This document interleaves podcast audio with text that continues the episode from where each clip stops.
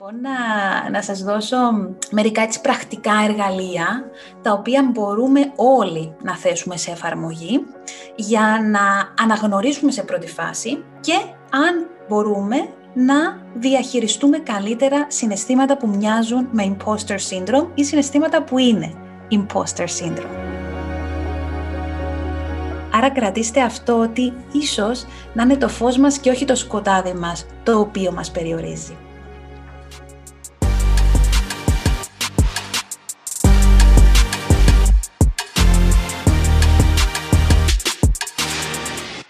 Γεια σας και καλώς ήρθατε σε ένα ακόμα Business Talks. Είμαι ο Χάρης και όπως πάντα έχω μαζί μου τον Δημήτρη και τον Άλεξ. Καλησπέρα παιδιά.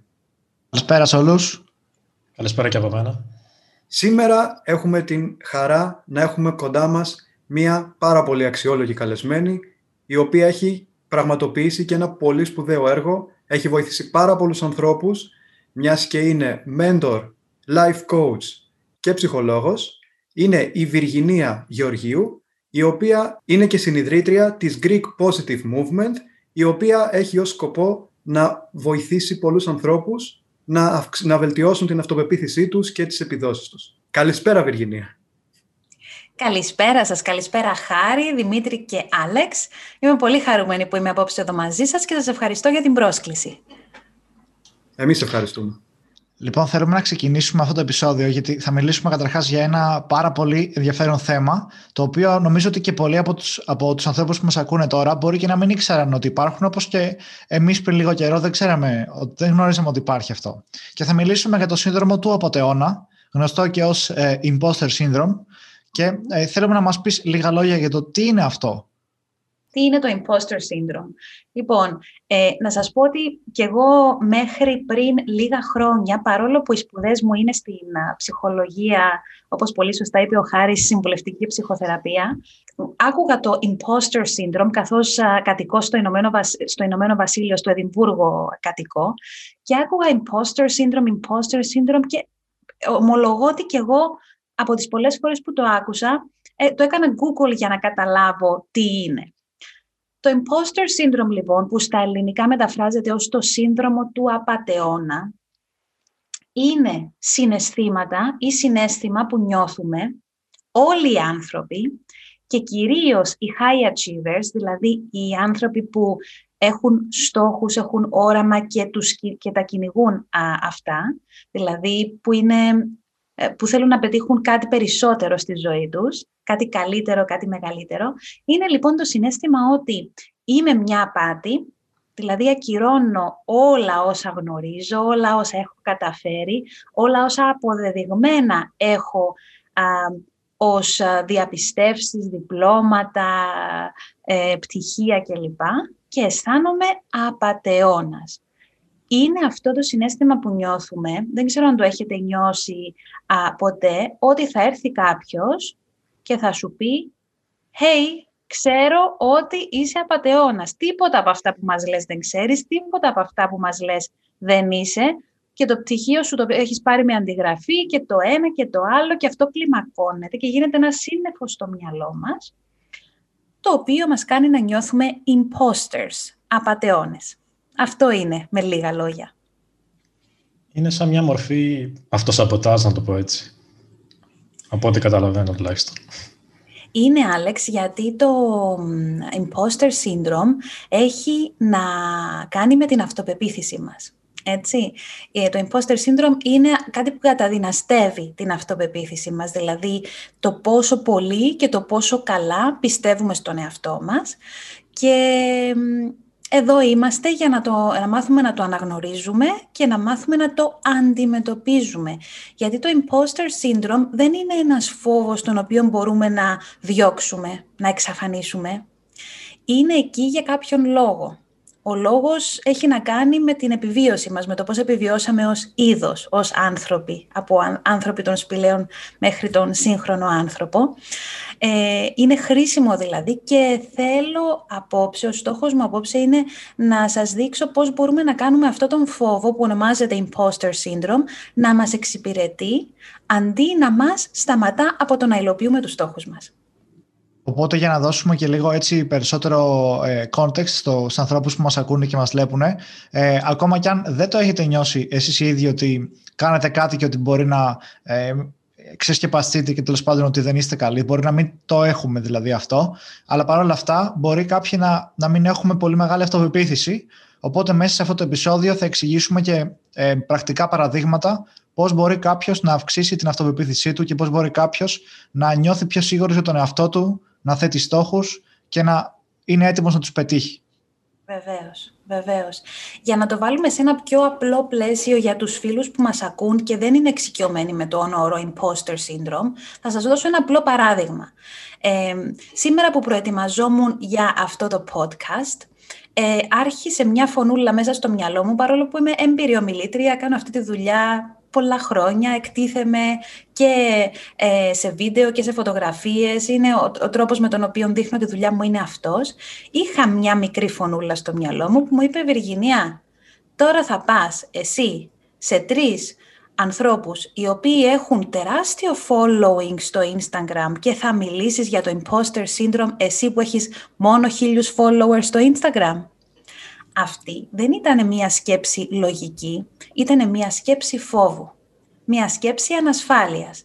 Αλλά λόγω του ότι εμείς που είμαστε στο χώρο της προσωπικής εξέλιξης κάνουμε δουλειά με τον εαυτό μας, μου ήταν εύκολο αυτή τη φωνούλα που κάθεται εδώ στο νόμο μου να γυρίσω, να την κοιτάξω, να κάνω ένα έτσι, να την διώξω και να εξαφανιστεί και να προχωρήσω με το, με το podcast που ε, ηχογραφούμε, που μαγνητοσκοπούμε απόψε.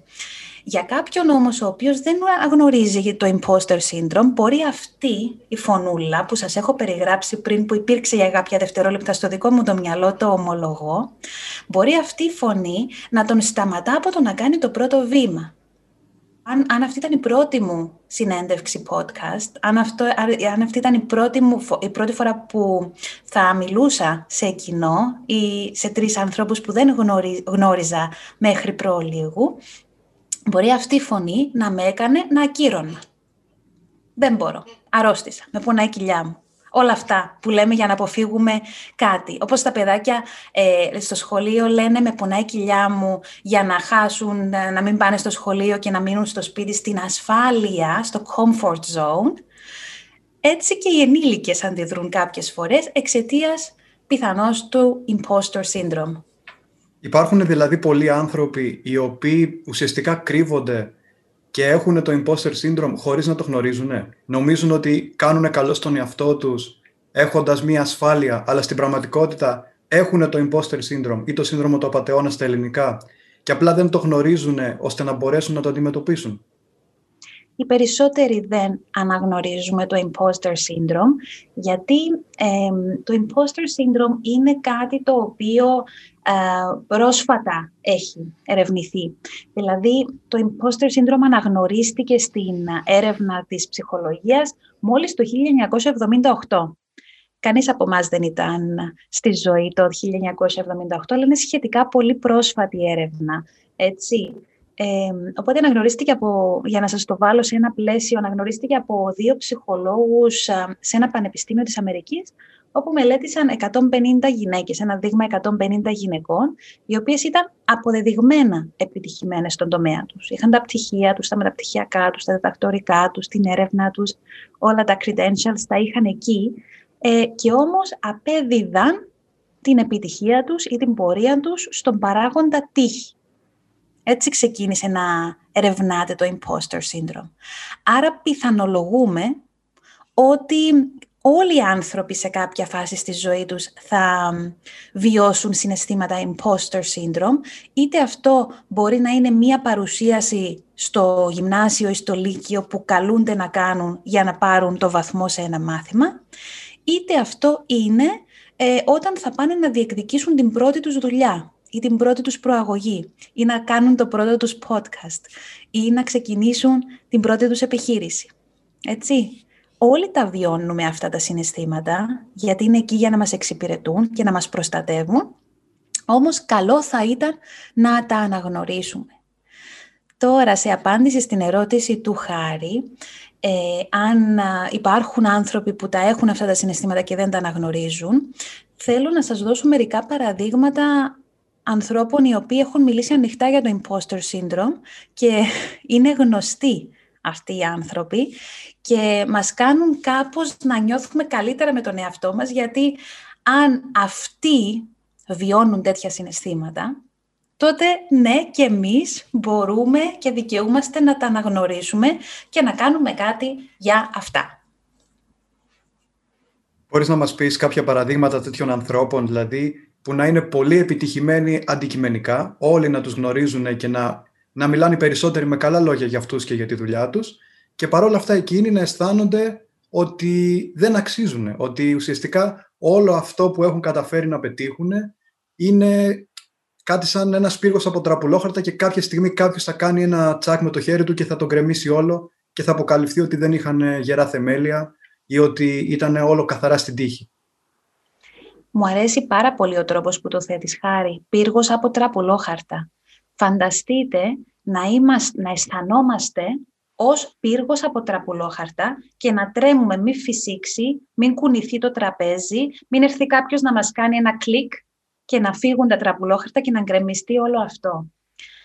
Παρόλο που η έρευνα για το imposter syndrome όταν αναγνωρίστηκε έγινε σε 150 γυναίκες, το imposter syndrome, ε, για το imposter syndrome μας μιλούν και άνδρες και θα ξεκινήσω να, μιλώ, να σας δίνω παραδείγματα ανδρών όπως ο φιλέλληνας ο Tom Hanks, ο οποίος πρόσφατα είπε σε ένα podcast όπως και αυτό, ε, ότι άσχετα με τα όσα έχουμε κάνει, έρχεται μια στιγμή που σκεφτόμαστε πώς έφτασα μέχρι εδώ. Σκεφτείτε τώρα ο Τόμ Hanks, που έχει βραβευτεί από τον Ομπάμα, έχει πάρει Όσκαρς, έχει πάρει... Έχει, είναι, πιο, είναι πολύ γνωστός ηθοποιός, έχει κάνει τεράστιες επιτυχίες, αποδεδειγμένα τεράστιες επιτυχίες, έτσι, ε, σε εκατομμύρια ανθρώπους, σε εκατομμύρια πωλήσεις, σε, σε όλες τις μορφές που μπορείς να έχεις και να λάβεις την επιτυχία. Ε, έρχεται μια στιγμή, μας λέει ο Τόμ Hanks, που νιώθεις ότι τώρα θα έρθει ένας άνθρωπος, θα ανακαλύψει, θα με ξεσκεπάσει, θα μου τραβήξει την κουρτίνα, αν θέλετε, και θα δουν ότι εγώ είμαι μια απάτη και ότι όλα αυτά που έχτισα ήταν πύργοι από τραπουλόχαρτα, ήταν πύργοι πάνω σε άμμο και με ένα τσακ μπορούν να γκρεμιστούν. Ο Τόμ Χάνξ λοιπόν είναι ένα από τα παραδείγματα. Ε, ο Ρόπερτ Πάτινσον είναι ακόμα ένα παράδειγμα ε, άνδρα επιτυχημένου, ο οποίος μας έχει μιλήσει για το imposter syndrome και μας έχει μιλήσει με ένα διαφορετικό τρόπο από ότι ο Τόμ Χάνξ. Ο Ρόπερτ Πάτινσον έχει πει ότι αρκεί μία αποτυχία για να αισθάνεσαι ότι είσαι μια απάτη και ότι θα εκδιωχθείς ανα πάσα στιγμή. Δηλαδή να φοβάσαι να κάνεις λάθος, να φοβάσαι να δοκιμάσεις. Φανταστείτε ένας ηθοποιός του Hollywood να φοβάται εκείνη τη στιγμή που θα κάνει εκείνο το ένα λάθος που όλοι κάνουμε και κάνουμε και θα ξανακάνουμε λάθη, ε, να νιώθει ότι αυτή τη στιγμή μπορεί να τον πετάξει, να το θέσει εκτός.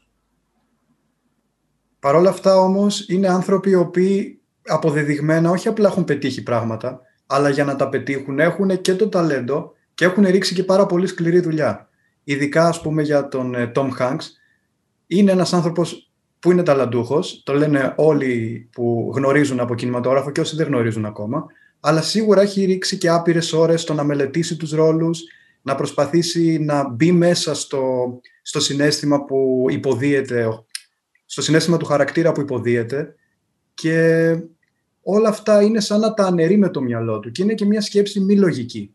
Τι είναι αυτό λοιπόν που προκαλεί στους ανθρώπους μια τέτοια σκέψη που αναιρούν όλη την προσπάθεια που έχουν κάνει και δεν τη βλέπουν; Ενώ την έχουν ζήσει και ξέρουν ότι έχουν κάνει όλες αυτές τις θυσίες που χρειαζόντουσαν, παρόλα αυτά μέσα τους νιώθουν ότι είμαι μια απάτη, ότι όλο αυτό έγινε στην τύχη ή ότι μπορεί σε μια στιγμή να καταστραφεί. Λοιπόν, το imposter syndrome είναι μία μορφή που έχει ο φόβος. Είναι μία μορφή φόβου. Ε, ο φόβος όμως είναι εκεί εγκατεστημένος, δηλαδή έρχεται μαζί με τη γέννηση μας. Ε, δηλαδή, όταν, όταν γεννιόμαστε, ερχόμαστε με ένστικτα και ένα από αυτά τα ένστικτα είναι και ο φόβος. Δηλαδή δεν μπορούμε να, το, να, το, να βάλουμε ένα antivirus το οποίο θα διώξει το φόβο ή να αφαιρέσουμε κάτι από τον εγκέφαλο μας και να σταματήσει να φοβάται. Γιατί, Γιατί αν δεν έχουμε φόβο θα, θα ε, περνάμε από έναν δρόμο χωρίς να κοιτάξουμε και δεξιά και αριστερά. Ε, ο, οι φόβοι μας είναι εκεί για να μας προστατέψουν. Έτσι. Εάν δεν φοβόμουν, για παράδειγμα, τη φωτιά, μπορεί να πήγαινα και να έβαζα το χέρι μου μέσα στη φωτιά και να το κρατούσα για πέντε λεπτά και να κεγόμουν. Άρα ο φόβος είναι εκεί για να μας εξυπηρετήσει. Άρα ο, ο φόβος είναι αυτός που, που προκαλεί το imposter syndrome. Και ο φόβος είναι αυτός που μας βοήθησε να παραμείνουμε και να εξελιχθούμε ως ανθρώπινο είδος. Έτσι. Οπότε δεν μπορούμε να, να διώξουμε το φόβο, μπορούμε όμως να μάθουμε να το διαχειριζόμαστε καλύτερα. Άρα το imposter syndrome, το σύνδρομο του απαταιώνα, είναι ένας φόβος ή μια φοβία.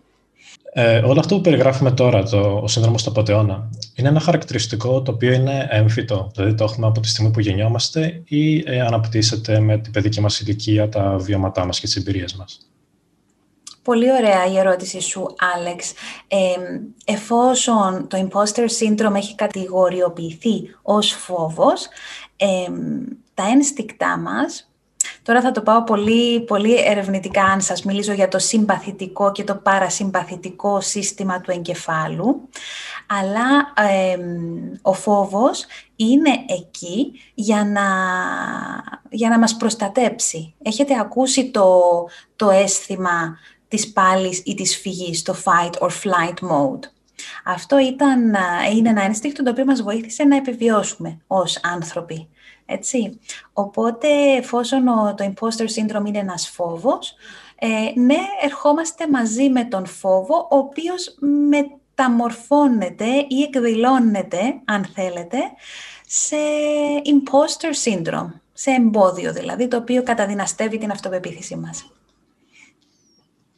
Βιργινία, εγώ θα ήθελα να ρωτήσω πάνω σε αυτά που είπαμε τώρα. Μπορούμε να καταλάβουμε, όπως άλλωστε μας είπες κιόλας, ότι ε, είναι ένα κομμάτι του φόβου το σύνδρομο του αποτεώνα. Όμως αυτό που μου προκαλεί απορία είναι ότι ε, όλα αυτά που περιγράψαμε ταιριάζουν πλήρως και στη λέξη ανασφάλεια. Δηλαδή, mm. όταν ένας άνθρωπος νιώθει ανασφάλεια, μπορεί να πει ακριβώς όλα όσα είπε και ο Τόμ Χάγκς και οι υπόλοιποι διάσημοι που αναφέραμε. Οπότε η ερώτησή μου είναι, ε, είναι διαφορετική η ανασφάλεια από το σύνδρομο του απαταιώνα, ταυτίζονται και ε, κάποιος ο οποίος έχει ανασφάλεια σημαίνει ότι μπορεί να έχει και το σύνδρομο του απαταιώνα είναι κάτι τελείως διαφορετικά. Γιατί νομίζω ότι και πολλοί, πολλοί άνθρωποι έχουν ανασφάλεια στη ζωή τους, αλλά μπορεί να μην νομίζουν πως έχουν το συγκεκριμένο σύνδρομο. Η απάντηση στην ερώτηση σου, Δημήτρη μου, είναι κάπου στη μέση. Δηλαδή, το imposter syndrome είναι μια ανασφάλεια, δηλαδή είναι μια κατάσταση στην οποία δεν αισθανόμαστε ασφαλείς, δεν αισθανόμαστε ok, αισθανόμαστε ότι απειλούμαστε. Απειλούμαστε από τον ίδιο μας τον εαυτό ή απειλούμαστε από κάποιον εξωγενή παράγοντα. Άρα ναι, το imposter syndrome είναι μια ανασφάλεια. Τώρα το πώς διαφέρει από άλλες μορφές ανασφάλειας, για παράδειγμα δεν είμαι αρκετά όμορφος, είναι μια ανασφάλεια, ε, ή δεν είμαι αρκετά καλός, ή δεν θα με αγαπήσουν αρκετά. Ε, αυτό είναι μία ανασφάλεια. Θέλω σε αυτό το σημείο, γιατί μου δίνεις πάρα πολύ ωραία πάσα, να, να πω πώς οι δύο, με, βλέπω και εδώ τις σημειώσεις μου καθώς σας μιλώ, γι' αυτό με βλέπετε να κοιτώ δεξιά και αριστερά, ε, οι δύο με, πιο μεγάλοι μας φόβοι ως άνθρωποι είναι το, ο φόβος του ότι δεν είμαι αρκετός, και ότι δεν θα με αποδεχθούν ή να θα με αγαπήσουν. Αυτές, αυτοί είναι οι δύο μεγαλύτεροι μας φόβοι, οι οποίοι εκφράζονται ως ανασφάλειες. Τα δύο κυρίαρχα συναισθήματα του ανθρώπου είναι ο φόβος και η αγάπη. Οποιοδήποτε άλλο συνέστημα είναι απόρρια αυτών των δύο. Δεν είναι η αγάπη και το μίσος τα κυρίαρχα συναισθήματα, είναι η αγάπη και ο φόβος. Ό,τι είναι αγάπη δεν είναι φόβος και ότι είναι φόβος δεν είναι αγάπη. Λοιπόν, πάμε στους δύο μεγαλύτερους μας φόβους, στις δύο μεγαλύτερες μας ανασφάλειες, αν θέλεις, Δημήτρη. Ε, είναι το ότι δεν είμαι αρκετός, νούμερο ένα, και νούμερο δύο, δεν θα με αποδεχθούν.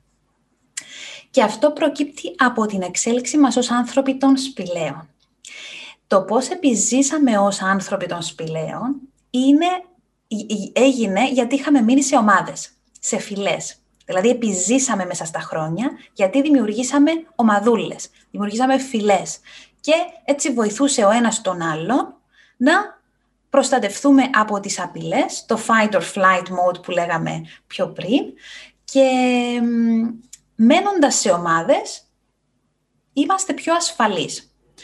Μένοντας όμως σε ομάδες, αυτό μας ανάγκασε να, να, να, να σκεφτόμαστε το πώς δεν θα μας απορρίψουν. Γιατί αν, αν αποκλίναμε από την ομάδα, αν η συμπεριφορά μας διαφοροποιούνταν από αυτή της ομάδας, πολύ εύκολα η ομάδα θα μας απέριπτε. Και απόρριψη τι σημαίνει; Απόρριψη σημαίνει μένεις μόνος σου, μένεις απροστάτευτος, μένεις χωρίς φιλή, χωρίς ομάδα. Και τι σημαίνει αυτό; Λιγότερες δυνατότητες επιβίωσης. Λιγότερες δυνατότητες επιβίωσης το εγκέφαλος μας το λιγότερες πιθανότητες επιβίωσης το μεταφράζει ως θάνατος.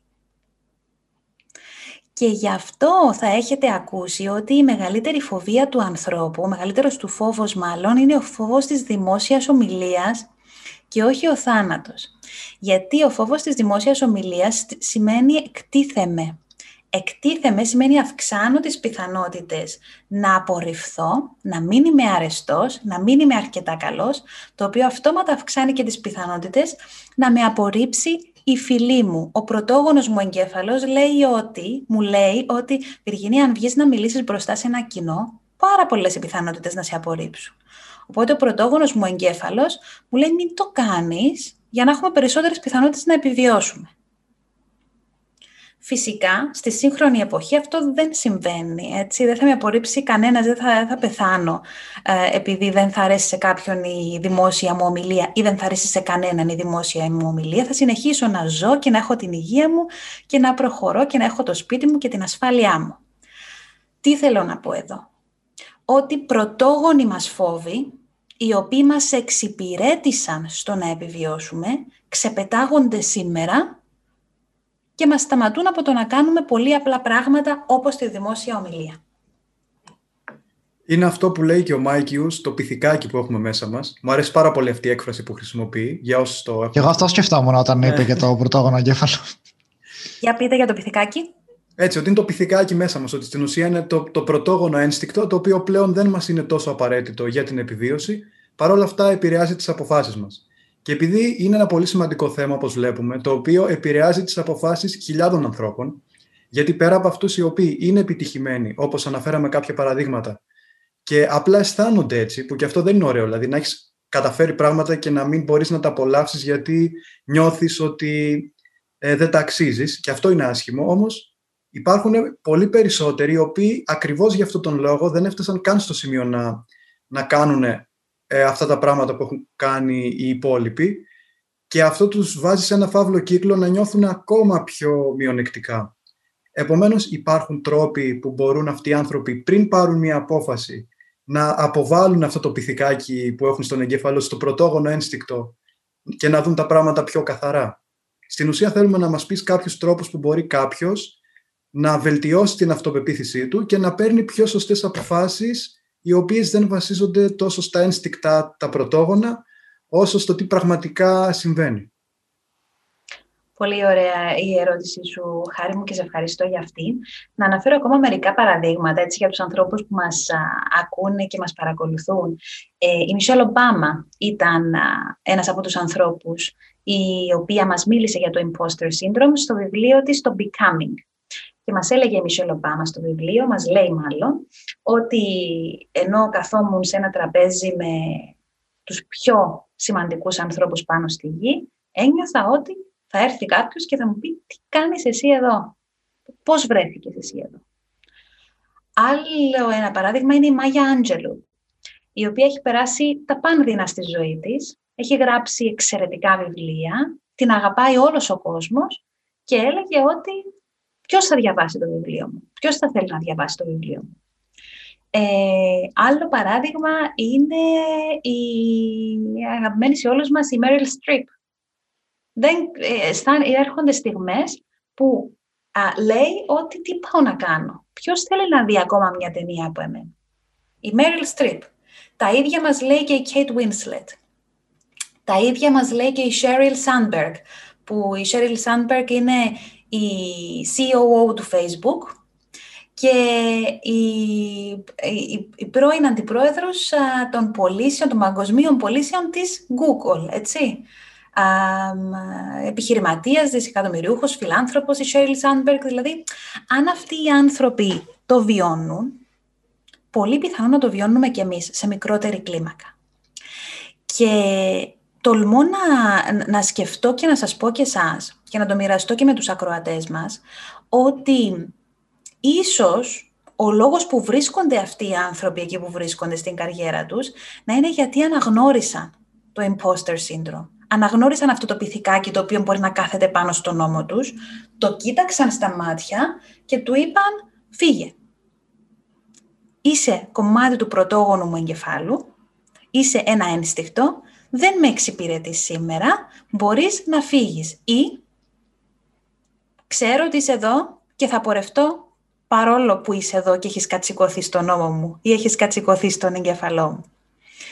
Πάμε λοιπόν να, να σας δώσω μερικά έτσι πρακτικά εργαλεία τα οποία μπορούμε όλοι να θέσουμε σε εφαρμογή για να αναγνωρίσουμε σε πρώτη φάση και αν μπορούμε να διαχειριστούμε καλύτερα συναισθήματα που μοιάζουν με imposter syndrome ή συναισθήματα που είναι imposter syndrome.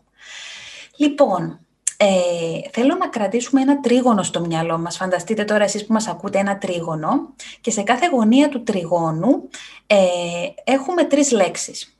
Οι λέξεις είναι γλώσσα, εστίαση και φυσιολογία.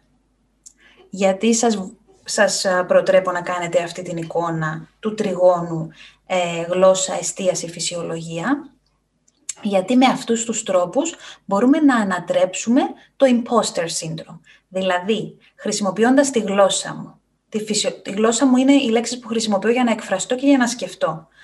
Την εστίαση μου, το που έχω την προσοχή μου και το πώς στέκομαι, το, πώς, το τι κάνω με το σώμα μου, αυτό μπορεί να με βοηθήσει την ώρα που πρόκειται να πάω να κάνω μία συνέντευξη για να πάρω την πρώτη μου δουλειά και τρέμω σαν το ψάρι, να νιώσω καλύτερα, να βρω την αυτοπεποίθηση, να αναδείξω τις γνώσεις μου και να πάρω τη θέση. Αυτός είναι ο στόχος μου για εσάς. Λοιπόν, πρακτικά πράγματα που μπορούμε να κάνουμε χρησιμοποιώντας τη γλώσσα μας είναι να να αλλάξουμε τον τρόπο με τον οποίο εκφραζόμαστε. Δηλαδή να χρησιμοποιούμε θετικότερες λέξεις, λέξεις οι οποίες μας ωφελούν και λέξεις οι οποίες μας ανεβάζουν. Για παράδειγμα, είναι διαφορετικό να πω α, έχασα το λεωφορείο και θα χάσω μισή ώρα από την παράσταση την οποία πρόκειται να πάω να δω και είναι διαφορετικό να πω ευτυχώς θα υπάρξει άλλο λεωφορείο μέσα στο επόμενο δεκάλεπτο. Είναι ο τρόπος με τον οποίο επιλέγω να σκεφτώ. Είμαι σίγουρη πώς γνωρίζετε πως οι λέξεις μας διαμορφώνουν την πραγματικότητά μας. Είναι διαφορετικό να πω ε, άργησα και συγγνώμη που σου χάλασα το πρόγραμμα και είναι διαφορετικό να πω ε, άργησα, ε, ίσως αυτό να είναι λίγο άβολο για σένα, αλλά είμαι εδώ τώρα και θα κάνω ό,τι καλύτερο μπορώ. Άρα ο πρώτος τρόπος να αντιμετωπίσουμε το imposter syndrome είναι να προσέχουμε τι λέξεις χρησιμοποιούμε και τι φωνή έχει αυτό το πυθικάκι στο οποίο αναφερθήκαμε πριν, αυτό το διαβολάκι στο οποίο αναφερθήκαμε πριν, όταν κάνει σενάρια στο μυαλό μας. Θα μπορούσε να είναι και πιο απλές λέξεις, δηλαδή να αντί να λέμε τη λέξη αυτό ήταν κακό, να πούμε ότι αυτό δεν ήταν τόσο καλό. Ε, πέραν της εστίασης σε πιο θετική σκέψη, ότι ναι, είναι η κατάσταση δύσκολη, αλλά δεν θα είναι για πάντα έτσι, ότι θα αντιμετωπιστεί με κάποιο τρόπο και θα είμαι πάλι καλά. Είναι και αυτό σημαντικό όμως, να, να χρησιμοποιούμε απλά λέξεις ε, με θετικό πρόσημο. Κάπου το είχα διαβάσει και αυτό, ότι βοηθάει. Βεβαίως και βοηθά είναι σαν τον προγραμματισμό ενός υπολογιστή. αλλιώς είναι να, να προγραμματίσεις έναν υπολογιστή με αρνητικές λέξεις και αλλιώς με θετικότερες. Εγώ αυτό που λέω στους μαθητές μου και στους ανθρώπους με τους οποίους συνεργάζομαι για πρώτη φορά είναι παραφράζω θετικά. Δηλαδή μπορώ να πω το ίδιο πράγμα με θετικότερες λέξεις. Δώστε μου ένα παράδειγμα μιας φράσης που ακούτε πολύ συχνά στην καθημερινότητα σας για να σας την παραφράσω θετικά. Δεν μπορώ να το κάνω. Δεν μπορώ να το κάνω. Σε τι αναφερόμαστε εδώ; Δεν μπορώ να περάσω αυτό το διαγώνισμα γιατί είναι πολύ δύσκολο και δεν έχω διαβάσει καλά, για παράδειγμα. Mm-hmm. Έχω πω σίγουρα. Θα κοπώ σίγουρα. Λοιπόν, εδώ έχει φτιάξει ένα ολόκληρο σενάριο, φίλε Δημήτρη, αλλά το δεν θα μπορέσω να γράψω στο διαγώνισμα. Μπορεί να παραφραστεί ως ε, ίσως να μην είμαι κατάλληλα προετοιμασμένος, αλλά η τύχη ευνοεί τους τολμηρούς και εγώ θα δοκιμάσω και ίσως τα καταφέρω. Είναι γι' αυτό μια πιο θετικότερη προσέγγιση, είναι η αλήθεια.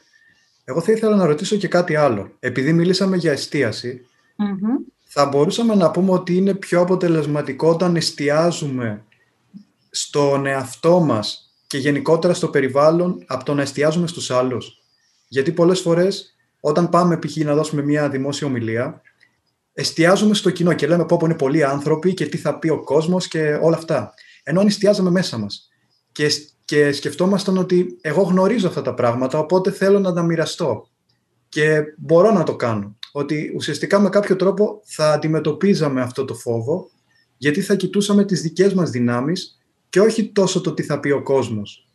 Ή δεν θα βάζαμε στη διαδικασία να συγκρίνουμε τον εαυτό μας με κάποιον άλλον.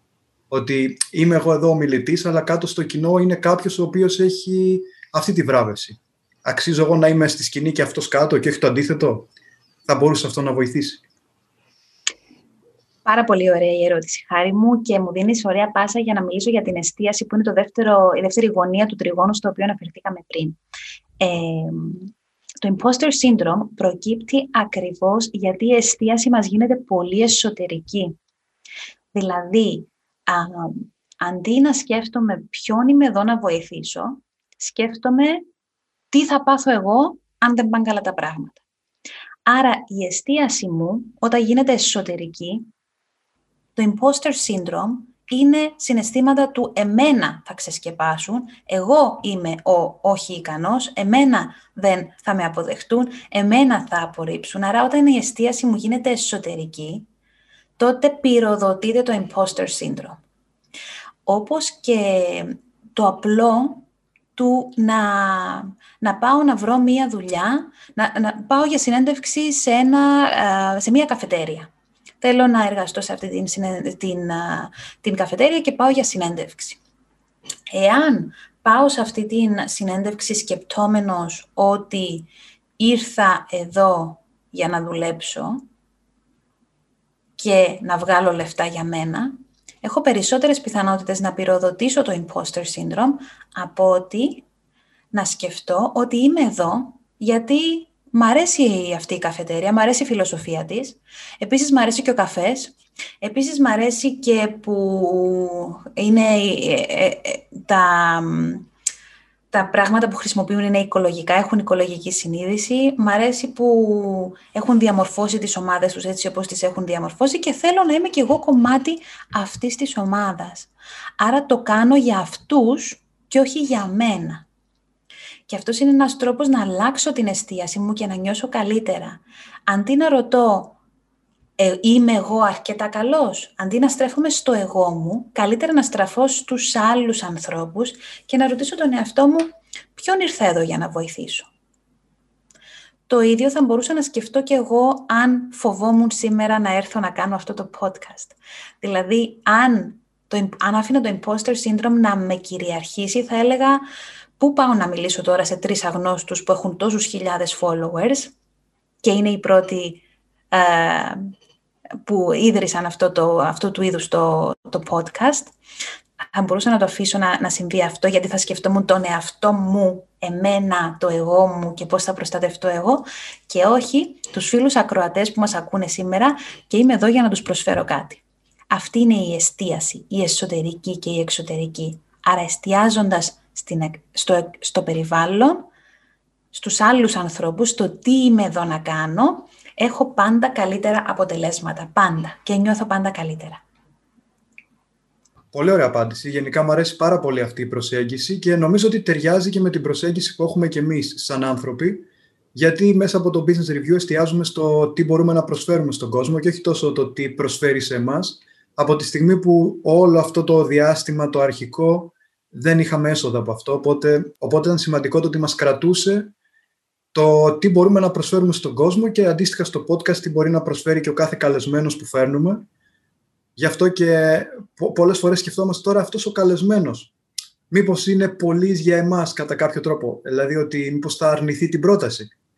Παρ' όλα αυτά, κανείς δεν έχει αρνηθεί την πρόταση μέχρι στιγμής. Και είναι πολύ σημαντικό αυτό, γιατί πολλές φορές όλοι οι άνθρωποι θα σκεφτούμε για κάποιο πρόσωπο που θεωρούμε ότι είναι ας πούμε πιο, πιο πετυχημένο ή όντως είναι σε κάποιους τομείς, ότι μπορεί να, να μας απορρίψει, να μας νομπάρει. Όμως βλέπουμε στην πράξη ότι τελικά αυτό δεν ισχύει.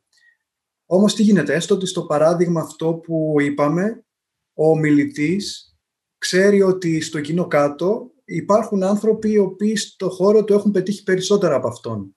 Αυτό δεν είναι λογικό να τον αγχώσει και να σκεφτεί ότι μήπως είμαστε αντίθετα, αυτό που ρώτησα και πριν. Δηλαδή, αυτό πώς θα το διαχειριστεί, γιατί είπαμε ότι εστιάζουμε στο κοινό, αλλά θεωρούμε ότι το κοινό είναι, πώς να το πω, όχι ακριβώς ανώτερο, αλλά ότι θα μας κρίνει... Τι, τι και αν θεωρούμε ότι δεν είμαστε εμείς αρκετοί για να καλύψουμε αυτό το κοινό. Νομίζω ότι σε μια φράση αυτό ήθελες να πεις, οπότε γι' αυτό διέκοψα. Πάνω σε αυτό που είπες, Χάρη, αν δεν ρωτήσεις, η απάντηση θα είναι πάντα όχι. Και όταν ρωτάς, όταν ζητάς κάτι, όταν το ζητήσεις με μια εξωτερική εστίαση, τότε η απάντηση πάρα πολύ πιθανό να είναι πάντα ναι.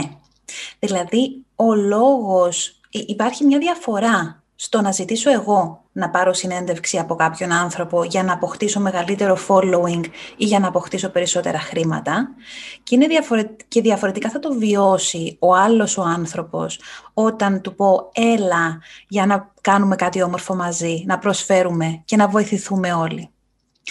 Ε, οι άνθρωποι είμαστε ενέργειες, έτσι, και οι λέξεις μας και οι προθέσεις μας είναι ενέργειες και τις λαμβάνουμε. Οπότε όταν έρθει ένας άνθρωπος να σου ζητήσει κάτι και η εστίαση του είναι εσωτερική, εσύ θα το νιώσεις και ενδεχομένως η απάντηση σου να είναι και ανάλογη. Αν όμως έρθει και σου πει «έλα να πάμε να κάνουμε κάτι για το κοινό καλό», τότε η απάντηση θα είναι πάντα θετική. Αν για παράδειγμα έρθω, έρθω εγώ και σου ζητήσω 10 ευρώ, σου ζητήσω 10 ευρώ γιατί θέλω να πάω να αγοράσω ένα κραγιόν η απάντηση ίσως να είναι διαφορετική από το αν σου ζητήσω 10 ευρώ για να κάνουμε εισφορά σε έναν οργανισμό ο οποίος θα βοηθήσει μία συγκεκριμένη ομάδα ανθρώπων που χρειάζονται τη βοήθεια μας. Άρα το κίνητρο όταν από εσωτερικό γίνεται εξωτερικό, τότε αλλάζει και όλη η, η συνέχεια. Ε, τώρα σε απάντηση στην ερώτηση ότι Ωραία, δίνω εγώ μια ομιλία που είμαι πέντε χρόνια έμπειρη στον τομέα μου και στο κοινό μου είναι και ο πρίτανης του Πανεπιστημίου που έχει 50 χρόνια εμπειρία στον τομέα μου. Θέλω εδώ να υπογραμμίσω τη σημαντικότητα της μοναδικότητας του κάθε ανθρώπου. Μπορεί το ίδιο πράγμα που θα μου πει ο Τόμ Χάνκς, η Μάια Άντζελου, η Μισελ Ομπάμα και η Μέριλ Στριπ, το ίδιο πράγμα να μου το πει ο Δημήτρης και ο τρόπος με τον οποίο θα μου το πει ο Δημήτρης να εντυπωθεί στο δικό μου εγκέφαλο. Δηλαδή κάποια πράγματα χρειαζόμαστε όλοι μας να τα ακούσουμε από ένα συγκεκριμένο στόμα για να μας κάνουν αίσθηση. Και αυτό δεν σημαίνει ότι ε, όσο πιο μεγάλο κύρος έχει αυτός ο άνθρωπος ο οποίος θα μου μεταφέρει τη γνώση, τόσο πιο πολύ θα αγγίξει την καρδιά μου πολλές φορές οι πληροφορίες έρχονται σε εμάς από πολλούς ανθρώπους, αλλά εν τέλει ένας είναι εκείνος που αγγίζει την καρδιά μας και κάνει τη διαφορά. Οπότε εδώ θέλω να υπογραμμίσω τη μοναδικότητα του κάθε ανθρώπου. You are you and no one else is you. Έτσι.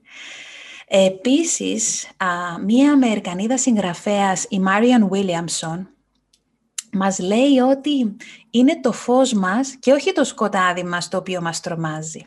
Δηλαδή είναι η λάμψη μας, η γνώση μας και η μοναδικότητά μας οι οποίες μπορεί να μας τρομάζουν και λέμε ποιος είμαι εγώ να είμαι λαμπερός, να είμαι εμπνευστικός, να είμαι βοηθητικός; Τη στιγμή που υπάρχουν τόσοι άλλοι άνθρωποι που κάνουν το ίδιο πράγμα περισσότερα χρόνια και πολύ καλύτερα. Η απάντηση όμως είναι ποιος είσαι για να μην είσαι. Έτσι. Είναι πολλές φορές οι ικανότητες μας και όχι οι ανασφάλειες μας που μας φοβίζουν. Καμιά φορά φοβόμαστε να δούμε το πόσο μεγάλοι και λαμπεροί είμαστε ή θα μπορούσαμε να είμαστε. Και αυτό είναι που μας οθεί στο να κάνουμε τις σκέψεις α, του «εγώ είμαι μια απλή φοιτήτρια και ο Πρίτανης τα ξέρει καλύτερα τι πάω να κάνω εγώ σε αυτή την ομιλία». Άρα κρατήστε αυτό ότι ίσως να είναι το φως μας και όχι το σκοτάδι μας το οποίο μας περιορίζει. Βιργινία, μας έχεις δώσει κάποια ε, πολύ ωραία και πρακτικά tips, να το πούμε έτσι. Όσα είπαμε πριν για τον τρόπο σκέψης και για, το, και για τη γλώσσα, για την επικοινωνία. Ε, κάτι το οποίο θεωρώ προσωπικά αρκετά σημαντικό και θα ήθελα να σταθούμε και γι' αυτό θα σου κάνω και την επόμενη Ε, είναι πάλι, έχει να κάνει πάλι με την αυτοπεποίθηση και θέλω, θα ήθελα να, να μιλήσουμε και για κάποια ακόμα tips τα οποία μπορεί να βοηθήσουν κάποιον ο οποίος είτε νιώθει πως έχει περισσότερες ανασφάλειες είτε νιώθει ακόμα και πως όντως έχει ε, αυτό το σύνδρομο το οποίο συζητάμε. Ε, επειδή είναι τεχνική συζήτηση, άμα πω κάτι λάθος αυτή τη στιγμή με, με διορθώνεις. Η αυτοπεποίθηση είναι κάτι το οποίο χτίζεται και μπορεί ο κάθε άνθρωπος ασχέτως της θέσης του να τη χτίσει. Οπότε ε, ο τρόπος για να χτίσει κάποιος την αυτοπεποίθησή του είναι με το να ε, έχει και να το, με το να αποκτήσει μικρές νίκες. Κάνοντας μικρές νίκες σιγά σιγά, έτσι χτίζεις αυτοπεποίθηση και μπορείς μετά να κάνεις και μια ακόμα μεγαλύτερη νίκη. Ε, κάτι το οποίο, αν δεν κάνω λάθος και βιβλιογραφικά, είναι και το winner's effect. Δηλαδή υπάρχει και ολόκληρη επιστήμη πίσω από αυτό. Ε, οπότε θα ήθελα πάνω σε αυτό να σταθούμε. Ε, ένας άνθρωπος ο οποίος δεν έχει καθόλου αυτοπεποίθηση, έχει αυτοπεποίθηση μηδέν, νιώθει ότι έχει ανασφάλειες ε, και πρέπει να κάνει κάτι σύντομα για να το αλλάξει αυτό γιατί δεν νιώθει καλά. Πώς μπορεί με απλά και πρακτικά βήματα να αποκτήσει αυτές τις μικρές νίκες που, που αναφέραμε; Πολύ ωραία ερώτηση. Πολύ ωραία ερώτηση. Το πρώτο βήμα, Δημήτρη μου, είναι να αναγνωρίσει αυτός ο άνθρωπος με τη μηδέν αυτοπεποίθηση δεν έχω γνωρίσει ποτέ άνθρωπο με μηδέν αυτοπεποίθηση, για να είμαι ειλικρινής, αλλά ας θεωρήσουμε ότι υπάρχει ένας άνθρωπος του οποίου η αυτοπεποίθηση του είναι στο σημείο μηδέν. Ε, αυτό, που, αυτό που χρειάζεται να κάνει είναι να το αναγνωρίσει. Να αναγνωρίσει ότι, οκ, είμαι στον πάτο και επίσης να αναγνωρίσει ότι πλέον ζούμε στο 2021 και υπάρχουν τρόποι και εργαλεία τα οποία μπορούν να με βοηθήσουν να βγω από αυτή τη θέση και να πάω μισό βήμα παραπέρα η επιστήμη της προσωπικής εξέλιξης, αλλά και της ψυχολογίας, μας λένε το εξής. Θα πρέπει να εστιαστείς στις μικρές σου νίκες. Όταν λέμε στις τις μικρές νίκες, εννοούμε ακόμα και τα πιο απλά πράγματα. Το γεγονός ότι ξύπνησα το πρωί και έστρωσα το κρεβάτι μου. Το γεγονός ότι ξύπνησα το πρωί και πλήθηκα. Το γεγονός ότι περπάτησα ή οδήγησα μέχρι τη δουλειά μου το γεγονός ότι έκανα ένα τηλεφώνημα το οποίο εξυπηρέτησε κάποιον άλλον άνθρωπο. Η καταγραφή αυτών των μικρών επιτυχιών και υπογραμμίζω την καταγραφή, είναι ένας εξαιρετικός τρόπος να ξεκινήσουμε να βελτιώνουμε την αυτοπεποίθηση μας από το μηδέν ή να την χτίζουμε. Δηλαδή να πάρουμε ένα χαρτί και ένα στυλό και να καταγράψουμε τρεις νίκες σήμερα. Μία νίκη αύριο, δύο μεθαύριο και τότε επειδή γράφοντας κάτι ενεργοποιούνται και οι... ενεργοποιούνται όλες μας οι αισθήσεις. έτσι, σκεφτείτε το λίγο, όταν γράφω ενεργοποιείται η αφή, η όραση, η ακοή, δημιουργούνται εικόνες, ακόμα και η γεύση μπορεί να, να ενεργοποιηθεί. Έτσι. Δηλαδή, χαίρομαι και συγχαίρω τον εαυτό μου που σήμερα ε, έκανα ένα περπάτημα στη θάλασσα και αμέσως όταν το γράψω αυτό το πράγμα, επειδή περνά μέσα από όλη μου τη φυσιολογία, δημιουργούνται εικόνες και προγραμματισμοί και χτίζουμε αυτό που ονομάζεται αυτοπεποίθηση. Και μια που μίλησα για τις αισθήσεις, θα ήθελα να, να κλείσω τα tips που θα έδινα σε έναν άνθρωπο ο οποίος θέλει να, να βελτιώσει το imposter syndrome του, να, να βελτιώσει τα αισθήματα που σχετίζονται με το imposter syndrome και να υπογραμμίσω την σημαντικότητα της φυσιολογίας, του τι κάνω με το σώμα μου. Το τρίγωνο στο οποίο αναφερθήκαμε πριν ήταν γλώσσα, εστίαση, φυσιολογία. Έχουμε ξεχάσει πόσο δυνατές μηχανές είναι τα σώματα μας, τα φυσικά μας σώματα. Και ότι μικρές αλλαγές στη φυσιολογία μας μπορούν να μας βοηθήσουν και εγκεφαλικά να κάνουμε διαφορετικές σκέψεις. Για παράδειγμα, όλοι ξέρουμε πως όταν γυμναζόμαστε εκρίνονται ενδορφίνες και ότι οι ενδορφίνες είναι η ορμόνη της ε, ευτυχίας. Έτσι. Οπότε, υπάρχει έρευνα δεν θα ήθελα να αναφερθώ σε αυτή την έρευνα, αλλά υπάρχει έρευνα και μπορείτε να το ψάξετε και στο YouTube και στο ίντερνετ αν θέλετε ή να μου στείλετε μήνυμα και να σας δώσω περισσότερες πληροφορίες γι' αυτό, που μας λέει ότι ο τρόπος που χρησιμοποιούμε το σώμα μας, δηλαδή ο τρόπος που στεκόμαστε, που στυνόμαστε, που επικοινωνούμε με τα χέρια μας, που επικοινωνούμε με το χαμόγελο μας, με τα μάτια μας, ε, αλλάζουν το πώς αισθανόμαστε. Δηλαδή, είναι διαφορετικό να μπω μέσα σε μία συνέντευξη με κλειστή στάση σώματος, με τους ώμους πεσμένους μπροστά, με σκυφτό το κεφάλι, με το πηγούνι μου να ακουμπά σχεδόν στο λαιμό μου και είναι διαφορετικό να μπω μέσα σε μία αίθουσα με ανοιχτή στάση σώματος. Δηλαδή να είναι οι ώμοι μου κάτω, να είναι το κεφάλι μου ψηλά, να μιλάνε τα χέρια μου, να μιλάνε τα μάτια μου. Η έκφραση ψηλά το κεφάλι τι σημαίνει; Σημαίνει, όταν λέμε στο φίλο μας ψηλά το κεφάλι, τι σημαίνει; Ή τι σημαίνει για τη φυσιολογία μας. Σημαίνει άλλαξε τη στάση του σώματος σου για να το βοηθήσεις να εκρίνει εκείνες τις ορμόνες οι οποίες θα σε εξυπηρετήσουν και θα σε κάνουν να νιώθεις καλά. Αυτό μου φέρνει στο μυαλό μια φράση, το fake it until you make it. Ότι ουσιαστικά mm-hmm. κάτι ώστε αυτό τελικά να γίνει πραγματικότητα. Ισχύει αυτό το πράγμα; Ισχύει γιατί μπορούμε με το σώμα μας να ξεγελάσουμε τον εγκέφαλο μας. Ο εγκέφαλος μας αναγνωρίζει μόνο το εδώ και το τώρα. Το υποσυνείδητο μας μάλλον, ε, που είναι το μεγαλύτερο μέρος του εγκεφάλου μας, αναγνωρίζει το εδώ και το τώρα. Δηλαδή, αν σας πω τώρα, σκεφτείτε ότι στίβετε μισό ξινό λεμόνι μέσα στο στόμα σας και πίνετε αυτό το χυμό του ξινού λεμονιού, τότε το σώμα σας αρχίζει και παράγει τη σιελόρια, έτσι, πιστεύει ότι συμβαίνει τώρα. Οπότε γίνονται όλες αυτές οι αλλαγές στη φυσιολογία μας. Άρα το fake it until you make it είναι πολύ χρήσιμο εργαλείο γιατί αν αρχίσω τώρα να γελάω χωρίς λόγο, χωρίς κάποιο συγκεκριμένο λόγο, ο εγκέφαλος μου θα θεωρήσει ότι α, είναι, είμαστε χαρούμενοι τώρα και κάτι γίνεται και γελάμε και θα αρχίσει να εκρίνει ενδορφίνες. Έτσι. Ε, όμως, μακροπρόθεσμα, το fake it until you make it θα πρέπει να το αλλάξουμε με το fake it until you become it. Δηλαδή, ναι μεν να το προσποιείσαι μέχρι να τα καταφέρεις, αλλά από εκεί και πέρα θα πρέπει να το προσποιείσαι με στόχο να γίνεις αυτό. Δηλαδή, fake it until you become it. Μέχρι να γίνεις αυτό το οποίο προσποιείσαι. Ουσιαστικά να σου γίνει μια συνήθεια. Είναι αυτό που έλεγε και ο Αριστοτέλης ότι ε, είμαστε οι συνήθειές μας. Ότι το ήθος είναι ουσιαστικά ε, ο, παράγεται από τον εθισμό Οπότε γι' αυτό οι ηθικοί άνθρωποι είναι αυτοί οι οποίοι εθίζονται σε συγκεκριμένου τύπου πράξεις που τις ονόμαζε εκείνος ενάρετες. Κάτι τέτοιο. Πολύ όμορφο αυτό που λες Χάρη, πάρα πολύ όμορφο. Θα συμφωνήσω. Γενικά ο Αριστοτέλης ήταν πολύ μπροστά για την εποχή του. Πολλοί που μελετάνε αυτό, αυτοβελτίωση έχουν μελετήσει και κάποιες αρχές του Αριστοτέλη, είτε γνωρίζοντάς το είτε όχι, παρένθεση γι' αυτό.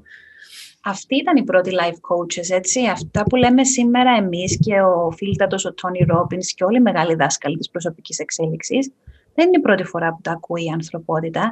Ίσως είναι η πρώτη φορά όμως που τους δίνει τόση σημασία. Ίσως είναι η πρώτη φορά που αρχίζουμε να χρησιμοποιούμε αυτή την πολύτιμη γνώση για την εξέλιξη μας. Αυτό που λέμε development, personal development, personal growth. Ε, ίσως ακούμε την ίδια πληροφορία με διαφορετικά αυτιά που αυτό θέλω να το συνδέσω με αυτό που είπαμε πριν. Στο παράδειγμα ότι κάποια πληροφορία χρειάζεται να την ακούσουμε από ένα συγκεκριμένο στόμα για να μιλήσει στην καρδιά μας. Και σήμερα, τη σημερινή εποχή δηλαδή, νομίζω ότι βοηθάει πάρα πολύ και το ίντερνετ, το γεγονός ότι μπορεί ο κάθε άνθρωπος να αναζητήσει κάτι, μπορεί κάποιος, ας πούμε, να γράψει στο Google γιατί δεν πετυχαίνω ή γιατί έχω αμφιβολίες για τον εαυτό μου, οτιδήποτε. Και με αυτόν τον τρόπο να βρει κάποιον άνθρωπο ο οποίος μιλάει γι' αυτό και τελικά να καταφέρει αυτός ο άνθρωπος να επικοινωνήσει αυτό το πράγμα και να μιλήσει στην καρδιά ε, του ανθρώπου που έκανε την αναζήτηση. Άρα θεωρώ πολύ σημαντικό στις μέρες μας το γεγονός ότι έχουμε δώσει προσοχή, ότι παίζει ρόλο και το ίντερνετ και γι' αυτό βλέπουμε ότι σιγά σιγά βγαίνουν όλο και περισσότερα ε, webinars τα οποία έχουν σαν κύριο λόγο το πώς να βελτιώσει κάποιος την αυτοπεποίθησή του, πώς να βελτιωθεί ο ίδιος σαν άνθρωπος. Και αν δεν κάνω λάθος, η εταιρεία η οποία αναφέρθηκε ότι είσαι ιδρύτρια πριν, έχει το συγκεκριμένο σκοπό, σωστά; Ναι, ε, για, το, για το Greek Positive Movement ε, ε, μιλάς χάρη. Το Greek Positive Movement είναι ένα κίνημα το οποίο έχουμε ξεκινήσει μέσω των social media με στόχο να προσφέρουμε ενημέρωση και γνώση γύρω από το τι μπορεί να καταφέρει ένας άνθρωπος. Ε, και εγώ εστιάζομαι στους ελληνόφωνους γιατί θεωρώ, ο, θεωρώ πως όταν ακούμε κάτι στη μητρική μας γλώσσα, τότε συνδυόμαστε συναισθηματικά με αυτό και μπορούμε να το κρατήσουμε ως συνήθεια, να μας γίνει βίωμα, έτσι, να μας γίνει βίωμα. Ε, πέραν αυτού, του Greek Positive Movement, το οποίο το προκύπτει από το Think Positive, έτσι, τον Greek Positive, ε, έχω ιδρύσει και την εταιρεία που ονομάζεται You Can Have It All. Και αυτό είναι ένα μήνυμα που θέλω να περάσω και σε εσάς και στους αγαπητούς ακροατές, ότι μπορούμε να έχουμε όλα όσα κάνουν τη ζωή μας όμορφη, χαρούμενη και ευτυχισμένη. Το μπορείς να τα έχεις όλα για τον καθένα μας είναι κάτι διαφορετικό. Έτσι. Ε, όμως είναι πολύ σημαντικό να ξέρουμε ότι για όλα υπάρχουν λύσεις και ότι όλα όσα χρειαζόμαστε είναι εκεί έξω και μπορούμε να τα διεκδικήσουμε. Θέλω να το περάσω αυτό στους ακροατές σας, ότι ό,τι και να σας προβληματίζει αυτή τη στιγμή, πρώτον δεν είστε οι μόνοι και δεύτερον κάπου εκεί έξω υπάρχει η λύση, ενδεχομένως να υπάρχουν και πάνω από μία λύσης και είναι στο χέρι σου να την αναζητήσεις. Είτε θα την αναζητήσεις στο Google, είτε θα βγεις έξω, θα αλλάξεις χώρα, θα αλλάξεις ήπειρο, θα αλλάξεις ε, ό,τι, ό,τι χρειάζεται να αλλάξεις για να βρεις τη λύση σε αυτό το οποίο σε καίει. Αυτό που είναι το πρόβλημα. Νομίζω ότι έχουμε καλύψει όλο το εύρος του, της θεματολογίας αυτής που μιλάμε, ότι έχουμε πει πάρα πολύ καλές συμβουλές, έχεις δώσει πάρα πολύ καλά insights. Χαίρομαι. Και σε ευχαριστούμε πάρα πολύ για αυτά. Και νομίζω ότι ε, το κοινό θα το βρει πάρα πολύ ενδιαφέροντα. Θα μας πούνε κιόλας τι τους άρεσε περισσότερο και τι ερωτήσεις ε, έξτρα θα ήθελαν ε, να κάνουν σε περίπτωση που κάνουμε και ένα μελλοντικό επεισόδιο.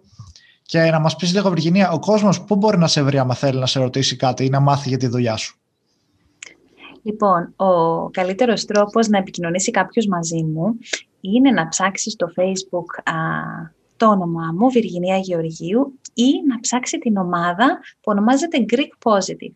Γιατί εκεί υπάρχει πρώτον υλικό δωρεάν το οποίο διαθέτω και ανανεώνω συνεχώς για να δείξω το πώς μπορούμε να υλοποιήσουμε οτιδήποτε βάλουμε ε, ως στόχο. Ε, και υπάρχει και μια κοινότητα πια ανθρώπων με παρόμοια με εμάς νοοτροπία. Την νοοτροπία της εξέλιξης, την νοοτροπία του νικητή, την νοοτροπία του ότι τα πράγματα μπορεί να γίνουν και πολύ καλύτερα από όσο μπορούμε να φανταστούμε σήμερα.